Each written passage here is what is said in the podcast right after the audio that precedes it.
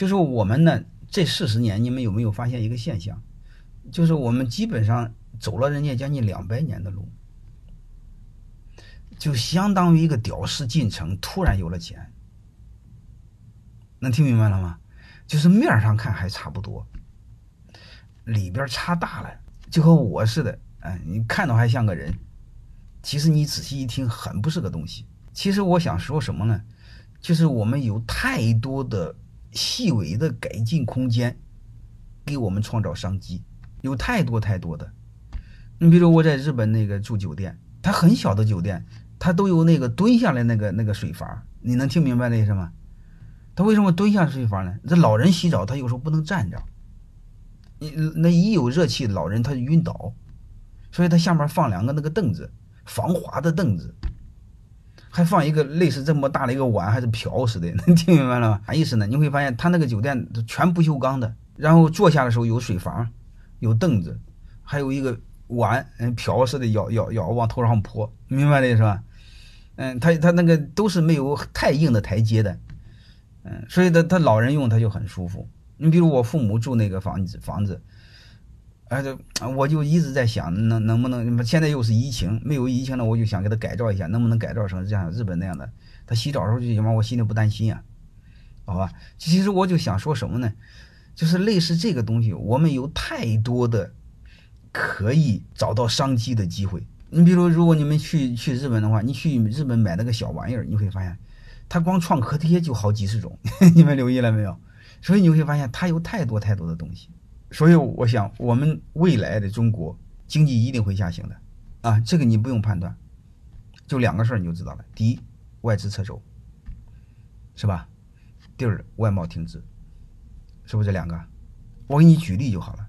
有一个小镇，当时很土，什么都没有，就一条街，两个商店，嗯。其实就是类似农民做点小小杂货铺，就那样。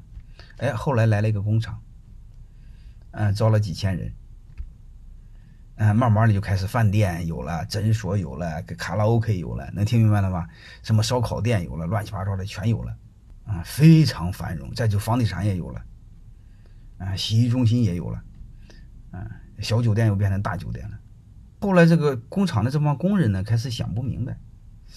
哎他妈的，你这个给你们打工也不是个事儿啊！你们老压榨我们也不是个事儿。你们又是帝国主义，你看我们小镇很很繁荣，要你干什么？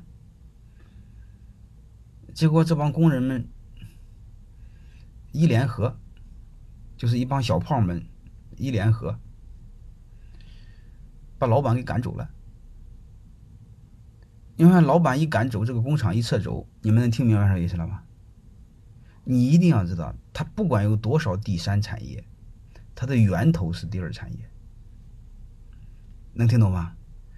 当这个第二产业没的时候，紧接着第三产业全部回去，这就是你要理性思考。所以我想说，未来两个有人，他就有需求。但没钱，刚性需求，刚需产品有空间，非刚需的、高端的是不可以的。所以，类似日本那些小玩意儿，又很便宜又很实用的，又行又又又面向老百姓的，明白吗？那些未来是可以的，就是面向衣食住行的。说白了，你可以理解为不是解决生活的。是解决生存的，能明白吗？